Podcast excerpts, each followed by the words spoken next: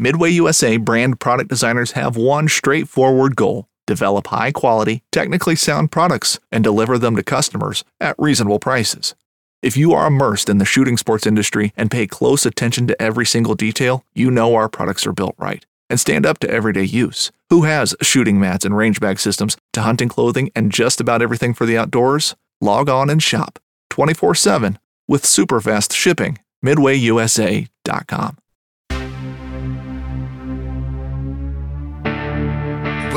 Bear Archery's Hunting 101 podcast, where hunters new and old come to learn and find inspiration from stories of hunts gone by. Everyone is welcome to enjoy the outdoor way of life, and there is no better time to start than right now. So let's head into the great outdoors with your host, Dylan Ray.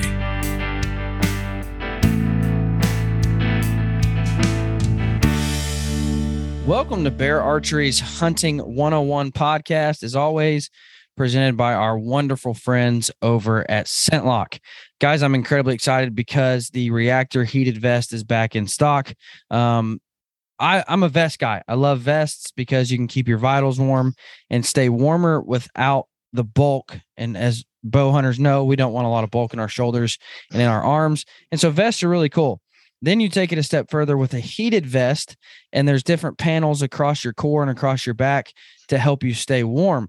The reactor heated vest is phenomenal and it's back in stock. So I would highly encourage you to go check out uh, the reactor heated vest at scentlok.com and get it while it's in stock because they do not last long. I've got an exciting episode. I uh, one of my favorite things about this podcast is the emails that I receive from people um, saying I just started or I'm trying to get started or um, thank you for your podcast. It encouraged me to take the leap and start. Those are that's why I do what I do. hundred um, percent. It it literally makes my day, makes my week. Every time I get an email, I'm like, babe, look at this email, and, and it just makes me so happy. And Jeff was one of the first ones um, that really sent me an email like that. Um, I had received a couple um, before Jeff, but they were more of just like, "Hey, man, thanks, I got started." Uh, but I got an email from Jeff last year, and it basically said, "Hey, man, started listening to your podcast, took the dive in."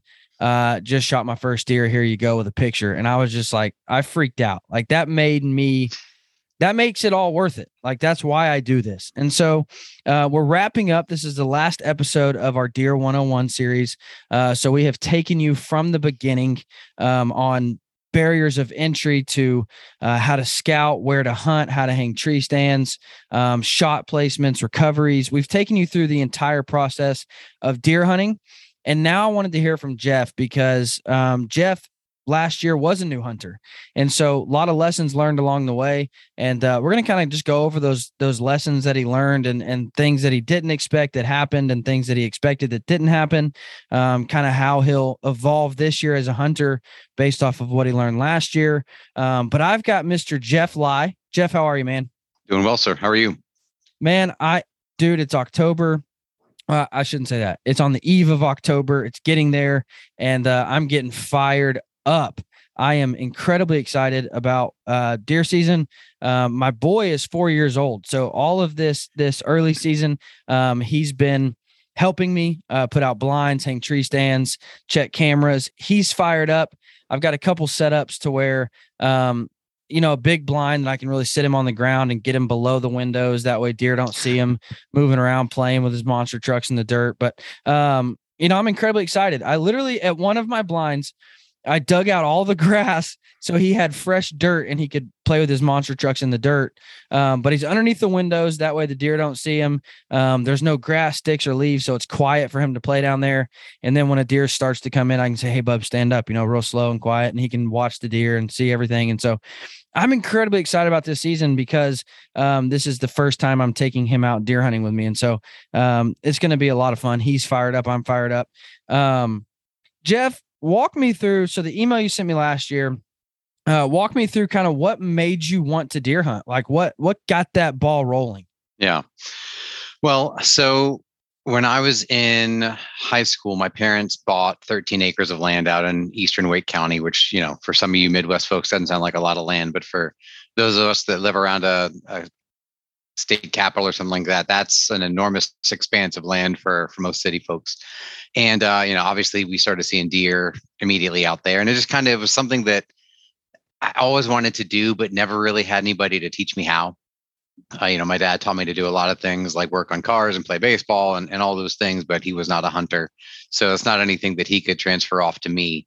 Uh, but for some reason, I just kind of always had in my head a vision of me holding a lever action 30 30, shooting a deer on the run across yeah. the field. Um, and uh, and yeah, I just held on to that kind of for, for a really long time. It's just something that, again, I always meant to get around to one of these here days, but just didn't have any way to get started really. Uh, but then after COVID came and I started working from home, you know, I I sit in this little room eight hours a day for uh, many many months in a row, and just really noticed that I needed to do something to get out of the house so I didn't go crazy. Um, I was actually cleaning my handguns one day after a trip to the range and uh, listened to a podcast from Vortex Optics on just the basics of rifle scopes because it's something that I didn't know anything about. Uh, that one ended. They played another one, and uh, one of the guys from Identical Draw was on there talking about their website, newhunter.org, which I know you've talked about recently. Yeah. Uh, and and that just kind of got me started saying, okay, if there's a, an asset, a resource on that website that can at least get me going, um, then yeah, I wouldn't feel totally lost. So, actually registered for the website. Uh, found somebody on there in North Carolina. Now, unfortunately, the, the closest person is about three and a half hours away up in the mountains. Uh, but at least then I had a, a starting point and um, you know really got going talking to him talking to hayden uh, over the internet uh, and then you know via phone and text and that kind of just gave me the confidence to kind of get out there and get started that's awesome man no i i absolutely applaud um identical draw for their website um, it's a it's a wonderful platform. It's a wonderful tool to be used. Um, and I would highly encourage you if you're trying to get into hunting, trying to start hunting, go check out um, newhunter.org. I believe it is right. Yep. Dot org. Uh, I said dot com one time, I think, but that's an incredible tool. The guys at, at Identical Draw are hands down phenomenal. Um, that they're great guys, and so I would highly encourage you to go check that platform out. Um, before we really jump into this, I've got to make note: we are one week away. Um, next Monday, the new bows will release from Bear Archery. Uh, let me just say this: 90 years. Uh, it's the 90 year anniversary of Bear Archery, and I I promise you, they're doing things that Bear Archery has never done before. Um, they're taking steps to be the bear archery that we need um, the bear archery of old, the bear archery um, that everybody's been expecting. It is going to be an exciting year. So we're exactly one week away from the new bow episode where we have on the engineers and we talk every detail about the new bows. Um, so I would highly encourage you to tune in next week uh, where we cover every single spec of the new bows, um, how they shoot, why they did what they did, um, the changes that were made, the new stuff that we've never seen before. I would highly encourage you to tune in next week because it's an exciting episode. Um, all right, Jeff. So as you began this journey, what did you expect to get out of hunting? Like, what was your expectations going into becoming a deer hunter? Yeah, that's a great question. Uh, like I said, I mainly just wanted to spend some time out of doors, um, just try something new. You know, check something off the list that I've kind of always wanted to do. Um, and of course, I, I dove in head first, so I watched podcasts on YouTube and, and watched uh, Hunting Public on Amazon Prime. So once that happened, I expected to kill a 75 point buck the very first hour I sat in a tree stand because that's all they do. That's right. Um, but it's really just to try something fun, man. I love being outside. I love being in God's creation, and just to to to again to challenge myself to to learn something new, learn something that you know at one point I'd convinced myself I couldn't do, but um, you know then got brave enough and, and had an ally, had some resources, and just wanted to to get my my hands dirty, get in the woods and, and see what would happen from there. Now, to every new hunter, let me just make note of what he just said. Um, social media and TV shows do a really good job of making you think you're going to walk out and shoot a giant deer. Um, and that's just not reality. Right. Uh, now, I'm a huge fan of social media. I'm a huge fan of TV shows. Um, I'm a huge fan of podcast, but uh, I believe one thing that is missing is transparency. Um, and transparency of man, I missed, uh, I I blew it. Uh, big buck was coming in, and I made a noise, and he spooked. Um, or the reality of I hunted 47 days and saw one doe, um, because that's real. Uh, I've been there. Uh, I've been there on phenomenal properties. Like I've been there on grade A properties, and, and you you find them in a in a bad time. Um, you know, a perfect example. I drove down um, one of my favorite places in the world to hunt, Liberty Ranch in Oklahoma. Uh, it's a phenomenal outfit, and I had expectations of killing a giant buck. Uh, why? Because it's a phenomenal outfit. Um, and I drove down one day and was going to hunt for three or four days, and we just caught them in the absolute worst lockdown ever, and no deer were moving. I had an all day sit, um, 13 hours in a tree stand where I didn't see a deer.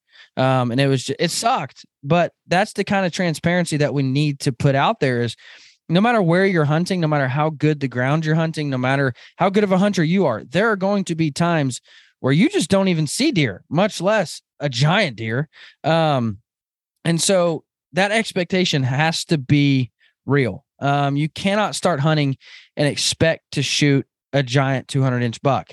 Um, it's just not reality. And what happens is you have that expectations and then you go into hunting and you might see a doe th- for 10 days and then you're like this sucks dude. Like this is horrible and then you quit and give up. Like i'm here to tell you right now if you're starting deer hunting expect it to suck. Like expect it to sit there for hours and see maybe a doe sit there and maybe see a forky. Um, now now don't get me wrong there are guys who I don't want to say get lucky, but there are guys who are at the right place at the right time, and in their first week of hunting, they kill a giant buck. That that does happen, but that's not the the standard. So just expect those things. Um, so as you started, what what how did those expectations unfold? Like, what did you learn quickly? Well, um, you know, I had, I knew that I was in deer. So uh, my parents, like I said, they've got a little bit of land out there, and I sent some letters to their neighbors to just say, hey, I'm going to be hunting this land. We've been here for a long time, but if you hear gunshots, you know, no big deal. Oh, by the way, if you want to let me hunt on your land too, that'd be fine. Uh, so actually, one other neighbor, uh, a few uh, lots down, let me hunt in his back back 20 or so acres as well. So I had a couple different spots to hunt, had cameras up, knew there were deer around. Um, did not realize how hard it would be to translate the fact that they were eating my corn at 3 a.m. to needing to see them during daylight so I could try to put a bullet yeah. through them. Uh, but you know, wh- I, I did actually start seeing deer on my hunts right away. Now, there's still, even with a rifle in your hand, a long way between seeing a deer and getting a good ethical shot at a right. deer worth shooting.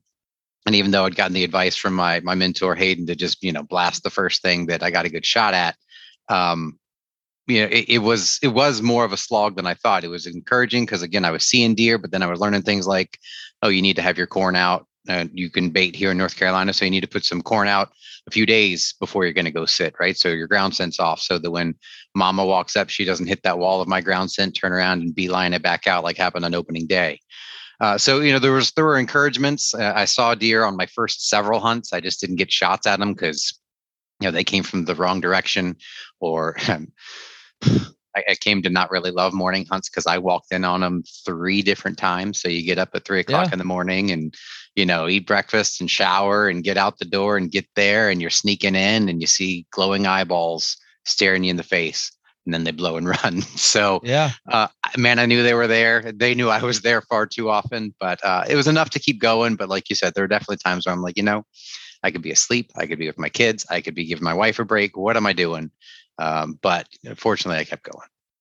That is a big lesson. And sometimes it's hard to learn. Like sometimes that's hard to figure out of on this property, should I be hunting in the mornings or the evenings? Yeah. Uh, because I've had properties where, um, you know, deer move in at, at 3 p.m. and start feeding, and they're going to be all around the area until dark. And so you try to come in in the evening and you get there and the field's full of deer and you're like, crap, like now what? Um, and vice versa. I've had, I've had it where you know your your scenario is exactly right. You walk in and all of a sudden you start hearing stomping and blowing you're like dang it like crap. Um now what i have learned is given the property uh what can happen is if i come in as stealthy and as quiet and as scent free as i can i might blow deer out of the field. But if i just tuck back in and sit down and be quiet um and let them calm down either they'll start feeding in or other deer will start feeding in. Um, and so doesn't mean your hunt's over. Like don't give up and and and go home. Uh, because one time in particular, Well, just last year, actually, uh, I was walking into my blind and I spooked a big buck, and I was like, "Crap!" Um, he had just happened to bed down in the area, and I'm like, "Dang it!" Um, and immediately, like every hunter's like, "I blew it." Like he was here, you know, I should have been here earlier. Should have came in the evening. Like whatever, I blew it.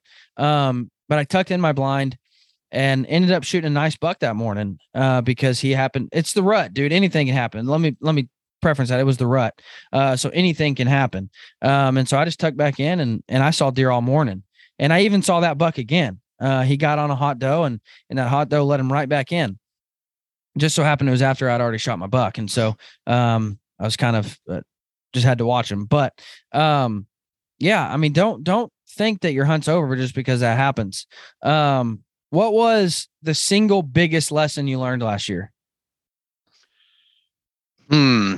Um, I'd say overall, I'd say the single single biggest lesson I learned is that hunting is easy to do poorly, but you can still have fun doing it poorly. Yeah. It's hard to do good. it well. Um, and and at the times where I expected myself to know what I was doing better than I did, you know, I, I could easily get frustrated. You know, how quiet Yeah. is quiet enough to walk into the tree? I don't know because I'm here by myself. Um, you know, how early is early, how late is late.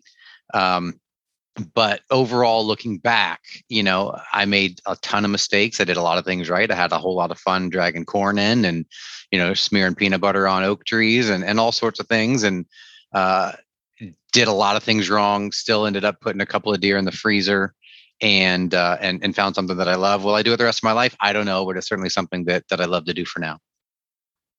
Yeah. And that is like, you also have to understand no matter what, there is a bit of luck involved in this. Mhm. Like there is a bit of if the deer comes by, he comes by. If he doesn't, uh, he doesn't.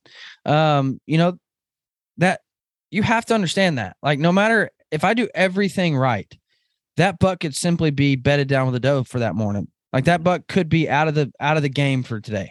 Um, and we have to understand that. Like we have to to realize at some point there's just a bit of luck that plays into it. Yep. Um, I mean, just recently I was on an elk hunt in, in Idaho and I had to to come to that realization. Like we get there and there's forest fires everywhere, and, and that's just bad luck. Like there's nothing I can do about the forest fires. It shut up the elk. It locked down the elk. Like there was nothing I could do, and that's just bad luck. Mhm. We have to understand that there is a bit of luck that plays into this, and and we have to just accept that as hunters. Um, and so that was a lesson that was hard for me because I'm like, dude, I'm doing everything right. I'm in the right spot, hunting the right winds. I'm I'm doing what I need to do, and there's just no deer showing up. Um, and so you have to understand that and, and just come to that realization. Oh, absolutely. And and you know, guys, I don't golf, but guys go out there and shoot 120 on the golf course and have fun. So you know, there's got to be an equivalent in the hunting world where you can go out there and spook deer and leave ground scent everywhere and and do all the things wrong, and, and then they still happen to walk in front of you and, and beg you to shoot them. And so you know, it can still be something that's fun. You know, Yeah. knowing that I- I'm never gonna gonna do it at a proficiency for somebody like you that's been doing it since they were you know eight years old or whatever. You know, and that's what like some of the worst hunts are like some of the best hunts. Uh, for whatever reason, you know, I mean, sure, I blew out a monster buck, but at least I saw a monster buck. Like, Right. and that that's fun. Like that's that's a great time. And and it's something that's so hard. Like, if your only goal is to kill a buck, here's what's gonna happen. If your only goal is to kill a giant buck, here's what here's what'll happen. Either A, you're gonna figure out this is a lot harder and it's going to take a lot more work than I anticipated, and you're going to give up and quit. Or you're going to kill a monster buck and then say, "Well, that was fun. Move on to something else. Time to go somewhere else. Time to try duck hunting. Time to try, try time to start taekwondo, or I mean, whatever you do. Um, you're going to move on to another goal.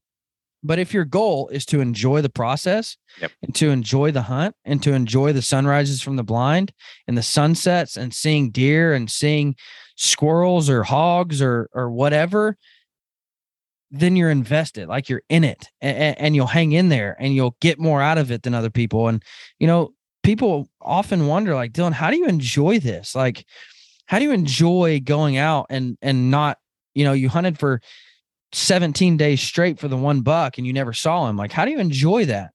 Well, because I might not have saw the buck I wanted to shoot, but I saw 112 does. I saw 47 forkies. I saw, you know, 12 turkeys. I saw, and that's fun to watch.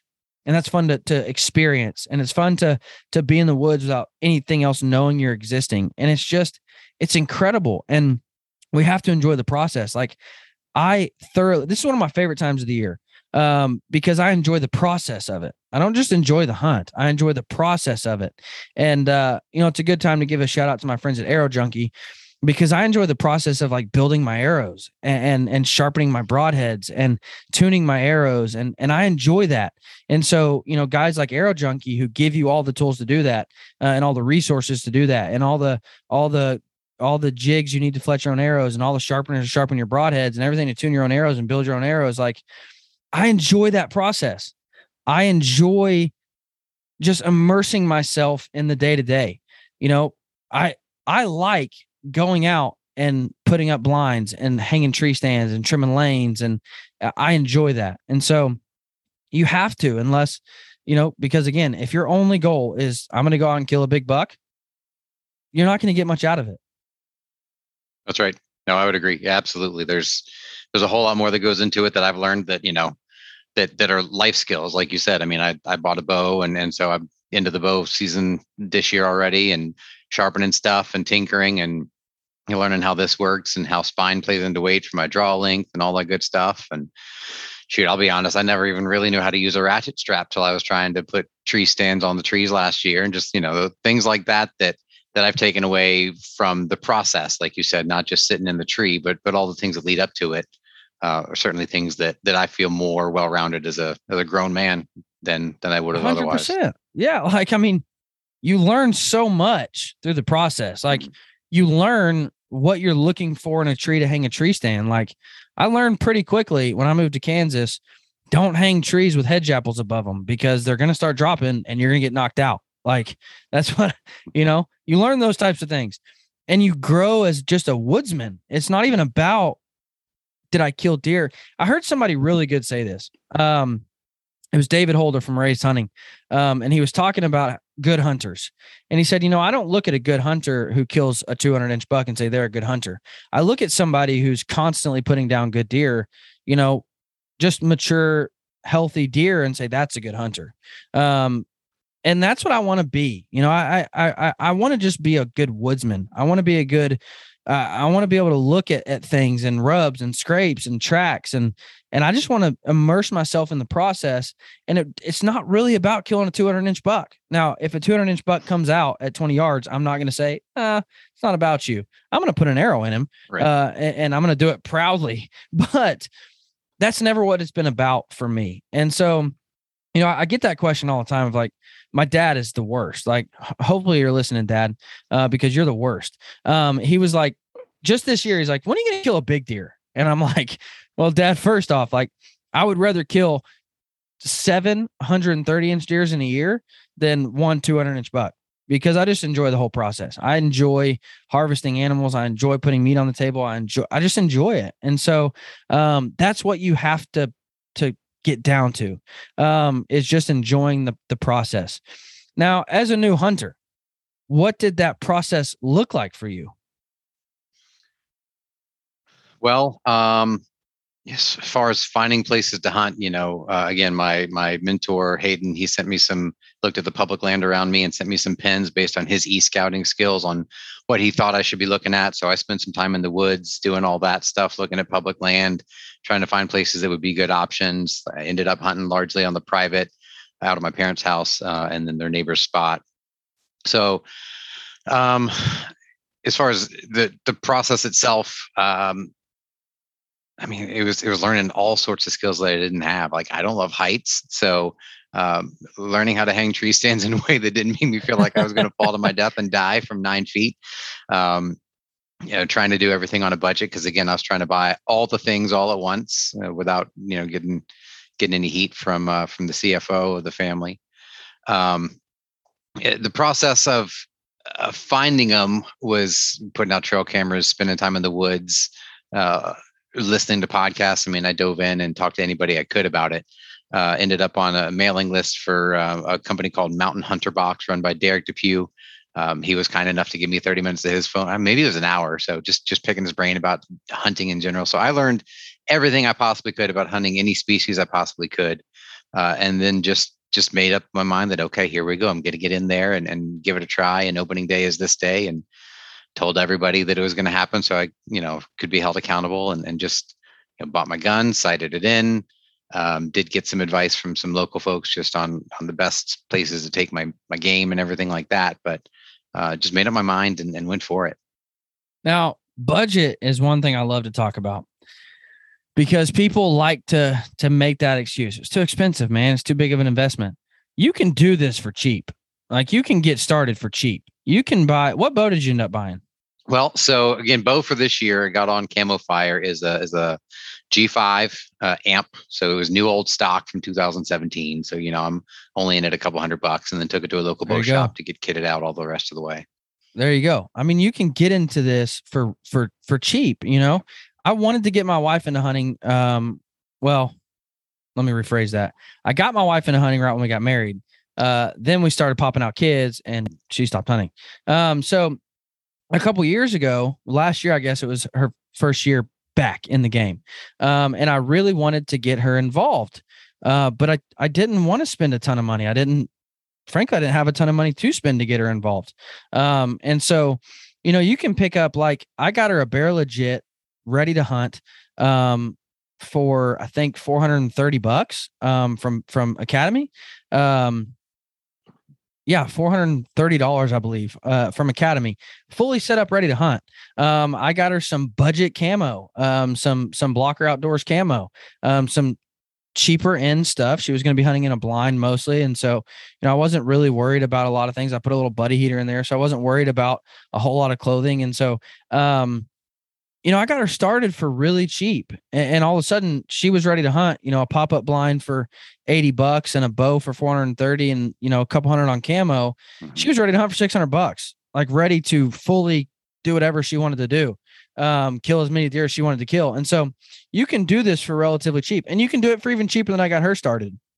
You know, you can find used bows on Craigslist all day long. I spent $200 on my first bow the first bow that I actually purchased. Um, I spent two hundred dollars. It was a Bear Charger, um, a budget bow. I got it set up off Craigslist for two hundred bucks, and and it came with arrows, a release, a case, mm-hmm. the bow, everything. So I was hunting for two hundred dollars. Um, and so you can do this for cheap. It does not have to be a thousand dollar investment. It does not have to be you know that's another thing like don't let social media trick you into thinking like man these guys are shooting bows that cost two grand. That's what i have to go out and spend to, to get a bow that'll kill animals. Uh-uh. My wife's bow at $430 will will, will kill animals. Uh, i promise. She did it. Um so i don't buy into that. Like don't buy into the hype um that you have to spend x amount of dollars on all this on all these bows and on all this camo and all this. You don't have to. Mm-hmm. um even ScentLok like even ScentLok will run stellar deals. Um, and you can be fully outfitted. Uh, I had a buddy reach out to me and, and he had gotten into hunting, but he never really bought the clothing. Um, and ScentLok was running a massive sale at the time. And I mean, like he decked out. Like I'm not talking like you know one suit um like he decked himself out um with everything he could ever dream of having in the woods with camo and i think he spent like 800 bucks. Mm. uh and again that sounds like a lot but he went all out. Like it was like i need a suit for every color and every um so he went all out. Um so you can get started and don't have to spend a ton of money. Um don't buy into that. Yep. Go to your local bow shop see what they have uh, on consignment or used uh, find something on Craigslist, take it to your bow shop, let them check it out. Most places will, I found, will will you know do a little pre-purchase inspection to make sure there's no damage or anything like yeah. that, and then let you go make your deal, you know, for the bow in the in the parking lot. Use your bow shop. Use you know grandpa's 12 gauge with some slugs in it, something like that. It doesn't have to be anything even that you go spend money on. It can just be stuff that everybody already has for you. Absolutely. Absolutely right. Um, you know, if you find a mentor, a lot of those guys have old bows laying around that they don't mind letting you shoot. Um, a lot of those guys will say, Hey, I, you know, this is my, this, this bow might be seven years old, but it'll still kill deer. Um, so take, dude, my dad shot so many deer with like a 1984 bow. Like, I mean, just, you know, garbage, you know, little metal sights and, and, and, you know you you're drawing back 70 and you're holding back 65 like just horrible bow. Sounds like a gun going off but he killed so many deer with that. Uh, and i mean like up until like well in 2007 we bought him a new bow. Um so up until 2007 he was shooting like a 1984 bow um and, and killing deer with it left and right um putting them down. So you don't have to spend a lot of money. I mean you can go and and find dirt cheap bows on ebay craigslist Facebook Marketplace, you name it. Um, now, what will change for you? This is your second season now. What will change for you from last season to this season? Like, help out that new hunter and just say, hey, listen, this is the mistakes I made that I'm already going to be changing for this year. So here you go. Sure. Um, I think kind of some of it's what we already talked about is have reasonable expectations. And, and it's something that I've just had more time to look back on if you're not having fun, if you're not enjoying the process, then go do something else. I mean, stay home and watch college football or whatever you want to do. But having reasonable expectations of what it will take to and really just be, to be happy to kill a deer. You know, if I put a couple of deer in the freezer again this year, it's going to be a win. i have got my kids involved as far as talking about it and looking at pictures and everything else. Um, I know that this year I'm going to pay. So I've gotten access to a couple more pieces of land. So I've got a little more, little more flexibility now, but I'm going to pay more attention to my scent and the wind. Uh, last year, you know, my wife didn't marry a hunter. I just kind of jumped into it. So I had to fit it all in. So whatever day I could go hunting, I was going to go sit. If the wind was blowing straight into where they were coming, it was that or wait till next week. So I just had to go get it done. I'm going to try to be a little more picky about when and where since I've got some more flexibility um, and and you just try to put as many of the odds in my favor as I can. You know, like I said, I, have got a bow now, so I've got to be within 20 yards or so to to get a good shot uh, until rifle season starts next month. So, just trying to really think about what are my make make decisions that give me more options on you know where I bait, um, where I'm gonna even cut paths through the briars or, or rake the leaves out so I can sneak in there. You know, where can I put in entry points into the woods, they're going to let me hunt different scenarios for different winds or, different weather, things like that. Um, I think that's something that I, again, I just didn't have the capacity to pay attention to this year that I'm going to pay more attention to or couldn't pay attention to last year that I'll be more diligent on this year. Yeah, absolutely. Um, and that's what like never ever stop learning. Yeah. Um, if I can just give you the biggest piece of advice to as you start hunting, never stop learning. All I mean, here's what happens, I think, is a lot of guys they find success in their first year and then they're like, I've got this. Like I'm I'm all good. But then the next year things completely change and they're like, wait a second, like where are the deer at? They were all coming here last year. Um, and you have to learn, oh, acorns are dropping over here. Like that's where I need to be hunting. Um, or oh crap, they have this planted in winter wheat this year. So now all my deer are going to be over there rather than where they were last year. Like you have to to evolve as a hunter um, and never ever stop learning.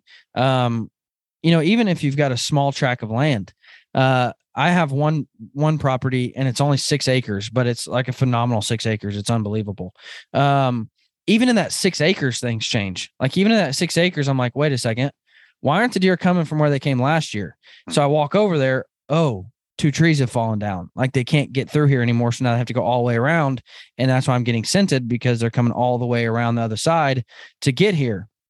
And so you have to you have to change as things change in the woods. And you have to never stop learning what the deer are doing, how the deer are doing it. Like I learn something every year about what a deer smells, what a deer hears, what a deer sees, what a deer um, I would highly encourage you to go mm-hmm. back and listen to uh, the tactics episode we did in this Deer 101 series uh, because we have um, we have all of these tactics that we use as hunters, but then we really unpack them as to why they work and how they work and what a deer hears, um, and what you know what tones do deer hear and what how what distances do deer hear, all of those things, and that's things that'll t- I can take and make myself a better hunter with because you know I learned that deer don't really hear in the tones I thought they hear in.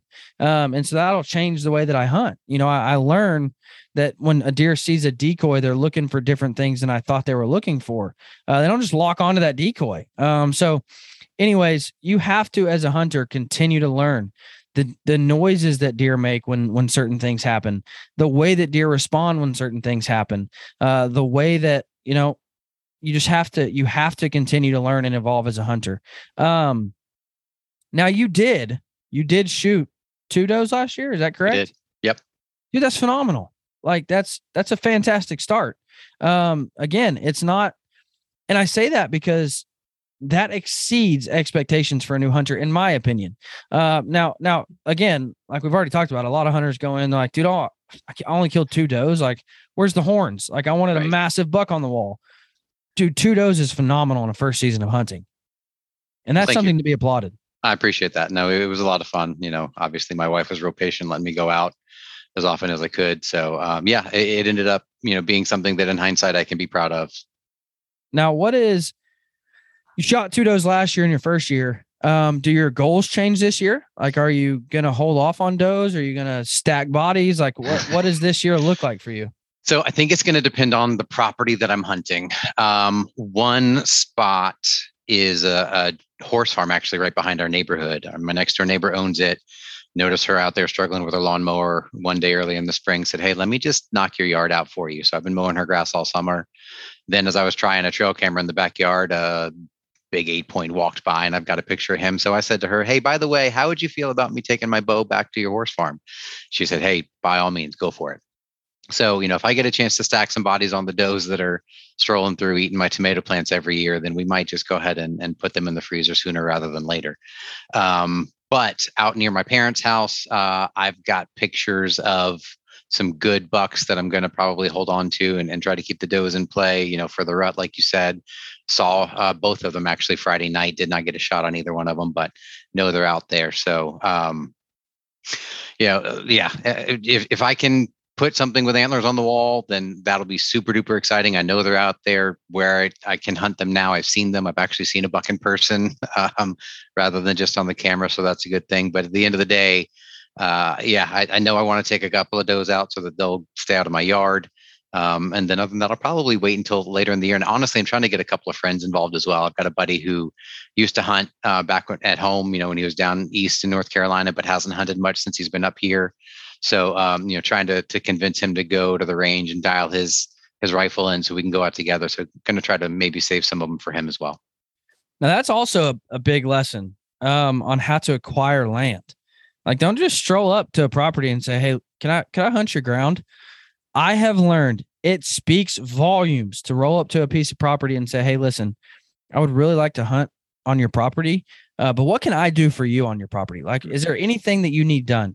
Um, you know, mowing, um, trimming trees, uh, hedge bushes, like whatever. Can I help you do anything? And most people, that changes their answer. Like I, am straight up and honest with you because they understand you're not just trying to take from me, you're trying to help me. Um, you know, I've had I've had two guys who said, uh, I don't really need help mowing. I kind of enjoy it, but what I need help with is maintaining the banks of my ponds mm-hmm. um, because it's just a lot of weed eating and I don't want to do that. And so I weed eat their ponds and they let me hunt. And so um, ask people, you know, what can I do to help you on your on your property? Um, how can I how can I help be of assistance to you? Um, and most people are super receptive to that. And even if they're not, you don't need most people to say yes. You only need a couple of people to say yes.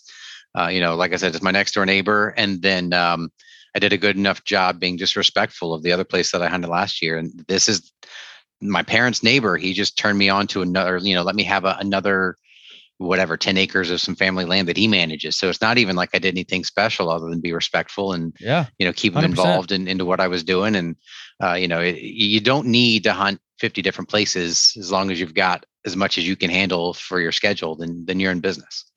Yeah. Absolutely. Before we move on, guys, quick shout out to my my good friend Nick Deeker at Nick's Knife Works. Um, absolutely the best knives I've ever used. Um, they're hand forged, custom made to exactly what you want them. Um, I literally called him and I'm like, hey man, this is the specs that'll fit the side of my binocular harness. I want it super light, this length, this width, so it slides in the pocket of my binocular harness. Um, and that's exactly what he built me. And so I would highly encourage you if you're in the market for a knife, uh, which everybody should be as a hunter. Um, you need a good knife. Um, I would highly encourage you to check out NIF. Uh, check out nicksknifeworks.com. You can buy them straight online. You can reach out to them if you want something special built. Um, but they are phenomenal hand forged knives, forged right here in Kansas. Uh, he's a phenomenal guy. Great to work with. He'll build you exactly what you want. Um, so go check out nicksknifeworks.com. Um, what did you learn as far as uh, gear? Like what what about your gear will change? Because in the first couple years, I, I've found that most guys are like, okay, I thought these boots would work, they don't. I thought this backpack would work, it doesn't. I thought this. So what about your gear? Did you learn? Maybe I should change this. Yeah. Well, so like I said, I don't love heights and I was on a budget. So the tree stands that I bought were, you know, the the budget model tree stands, which if you don't love heights and you get up there 10 or 15 feet in a pine tree and it's the wind starts to blow and the tree does this. and uh, you know, if you don't already know Jesus, you're trying to make sure you, you nail that down quick. Uh, I go. realized pretty quickly I didn't love hunting out of a cheap tree stand and so you're going to roll your eyes. But uh, I actually ended up in a saddle by the end of the year, even with the rifle. A tree uh, diaper. exactly, exactly. Uh, so you know, was able to use my same sticks that I had for my uh, my death trap uh, tree stands, but uh, it just allowed me to. I feel more comfortable. I can stand up. I can actually move around. Um, like I said, I was shooting with a rifle, so even with a 308, I can I can't get all the way around, but I could get a pretty good field of view uh, so that even if they don't come from exactly where they're, co- I think they're going to come from, that I can still get off a pretty good shot. Uh, so I know you're not necessarily on the on the bandwagon yet, but uh, in hindsight, if I could have just gone with a, a, saddle to start with, I definitely would have saved myself a little bit of money. If anybody needs a good deal on some budget tree stands in Central North Carolina, let me know. I let me say this though, like I bag on on on uh, saddles. I don't really bag on them. I'm just not I, I haven't bought in yet. Um, let me say this though, they're a phenomenal tool and they serve their purpose very well. They're very well. To, it's a very good way to hunt. Um, I I see that, like I recognize that. Um, I just haven't done it yet, and, and it's something that I plan on trying eventually. Um, but when you have you know 36 tree stands and 12 yeah. ground blinds, it's really hard to say I'm going to go to this. Um, sure. so again, phenomenal tool. I've just for so long I've hunted the same properties here in Kansas um, and in Oklahoma at Liberty Ranch. Like I've got all the tree stands set where I want them and how I want them, and so until the situation occurs where I I can use a saddle, uh, like if I was going to Missouri to hunt public ground, uh, that's what I would take as a saddle. Um, but just with the way that I'm set up, you know, I've got three leases here in Kansas, and all the tree stands are already set up and, and ready to rock and roll. Um, they're at Liberty Ranch in Oklahoma. Uh, you know, 14 tree stands are set up, ready to rock and roll. So wherever I want to hunt that morning, I just go to the tree stand, climb up. Um, so uh, same with Arkansas, where I hunt in Arkansas and Missouri, where I hunt in Missouri. The, all the tree stands are set up, ready to go. So saddles are a phenomenal tool. Um, a great way to hunt, a very successful way to hunt. I just I'm not at a place where I need them. So uh, I will continue to bag on them, I guess, um, just because it's not what I do. So that's all right. Uh, yeah. now, uh, Jeff, I know you listen to the podcast, obviously, so you know what I'm going to ask you. Um, I need a field note, uh, a quick tip that you learned in your first year, uh, something that I can take and make myself a better hunter with.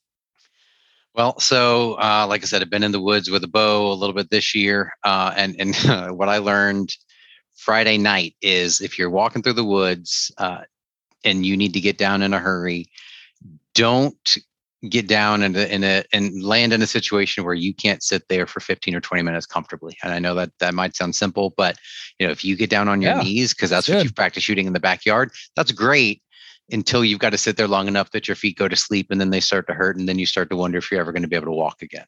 That's good. Uh, you know, for me, squat down in the catcher crouch um, that way I can stay there for forever. And if I need to, you know, draw and pop up, I'm, I'm ready to do that. But I've learned that already this year that uh, good. you don't want to go down on your knees unless you know you're going to be back up in the next couple of minutes. Yeah, that's a great tip. Uh, I do have a tip I want to share. Um, if you carry rain gear, which everybody should, packable rain gear, um, carry two. I carry they're, they're literally three dollars at Walmart, like the NBA um, wristbands, sweatbands. Carry two of those. That way, when you throw your rain gear on, you can put two wristbands on your sleeves, and it's going to hold that rain gear up against your arm because rain gear are notoriously floppy, and and uh, if you try to shoot, it's gonna it's gonna hit your string. So I carry I put them around the the the jacket. Um, that way I've always got them just two sweatbands. Um, that way when I put the jacket on, I can just slide the two sweatbands on and it holds my my rain gear up against my arm and I don't have to worry about shooting. Um, just a quick easy tip. So Jeff, man, thank you so much for your encouraging emails. Um, it's because of those types of emails is why I do what I do. Um, guys, if you are beginning the journey, I would highly encourage you to find a mentor, find somebody that can help you. Uh, even if, like Jeff said, they are a few hours away, uh, you can at least send them screenshots of maps and they can help you and say, this looks like a funnel, this looks like a good draw, whatever. Um, but find somebody to help you uh, and then never stop learning that's that's what we have to do as hunters we have to evolve we have to learn um, we, we learn something new every year um, so i would I learned something like I've found if I go to Texas um, or a place I've never hunted before, I learned something completely new because those deer respond differently. They act differently. When you call, they act differently. When you, um, so never stop learning, never stop evolving. Always try to wrap your head around what are deer doing and why. Uh, before we go, one more shout out to my friends over at the John V. Mesh Memorial Scholarship. Um, John V. John V. Mesh was a firefighter in the Kansas City area. He had a strong passion for getting kids involved in the outdoors. And now that he has passed on, his brothers have started a memorial in his name, um, and it's a scholarship. So they actually get to they host these events around the country uh, to get kids involved in outdoors, and they're raising money um, to give a, a, scholarship to one kid every year who's going into um, like a, a park ranger or something of the sort, uh, a, a game management um, type of scholarship. And so I would highly encourage you to check out the John V. Mesh Memorial Scholarship.